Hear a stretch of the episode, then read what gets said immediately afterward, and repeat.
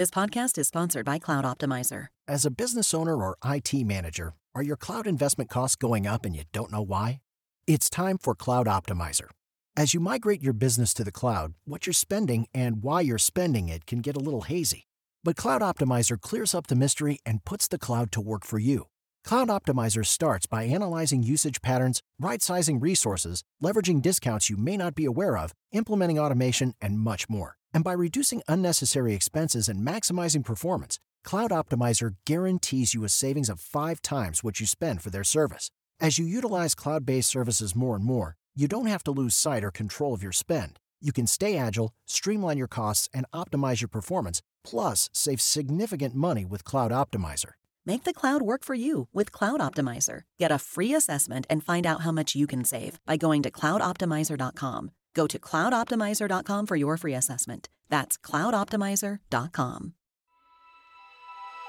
Coming up on 5 Minute News. COP28 president is climate change denier. Russia creates new charges for jailed Alexei Navalny.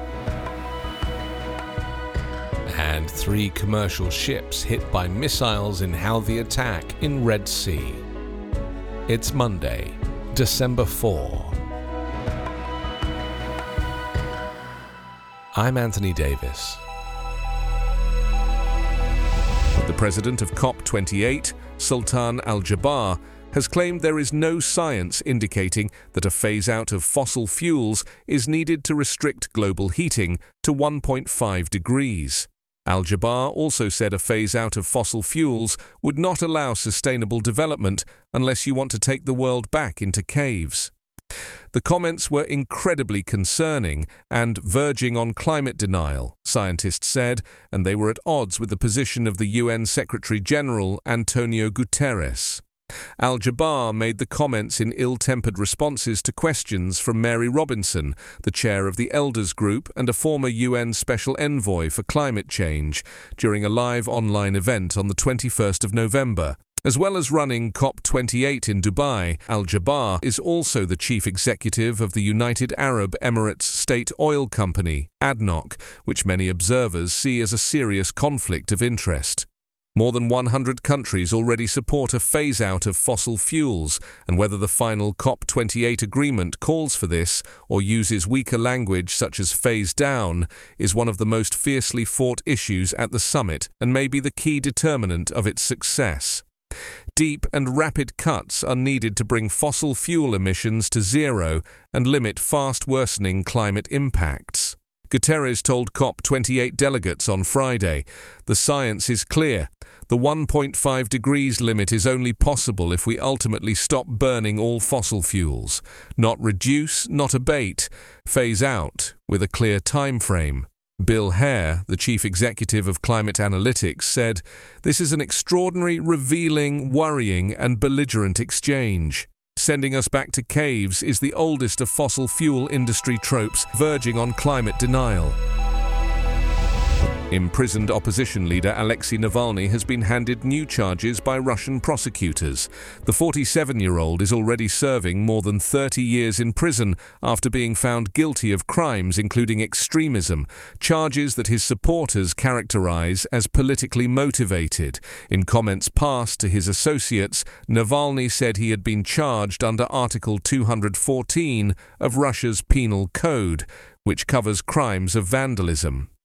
I don't even know whether to describe my latest news as sad, funny, or absurd. He wrote in comments on social media Friday via his team. I have no idea what Article 214 is, and there's nowhere to look. You'll know before I do.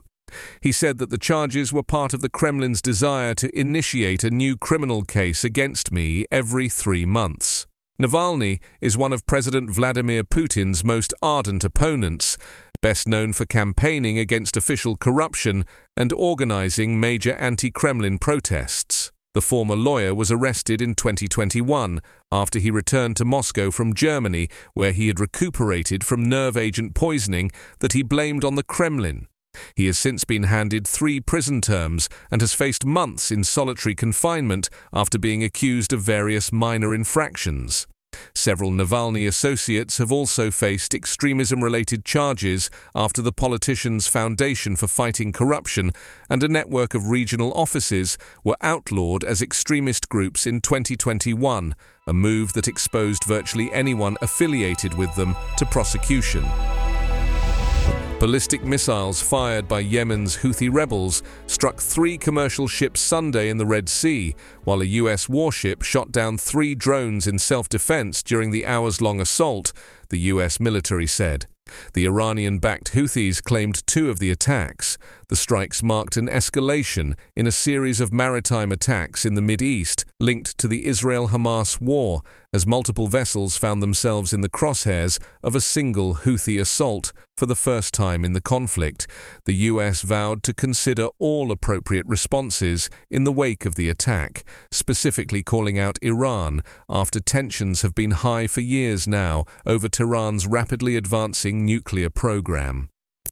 The attack began around 9:15 a.m. local time, 0615 GMT, in Houthi-controlled Sana'a, Yemen's capital, Central Command said.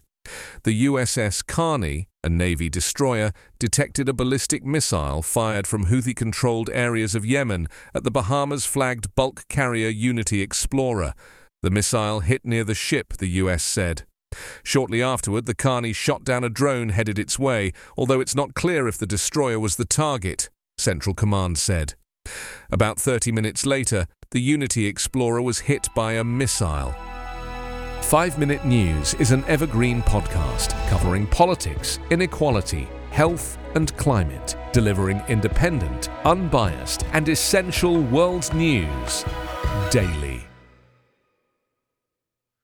I'm Victoria Cash. Thanks for calling the Lucky Land Hotline.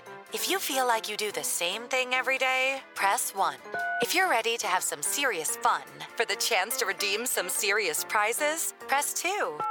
We heard you loud and clear. So go to LuckyLandSlots.com right now and play over 100 social casino-style games for free. Get lucky today at LuckyLandSlots.com. Available to players in the U.S., excluding Washington and Michigan. No purchase necessary. VGW Group. Void prohibited by law. 18 plus. Terms and conditions apply.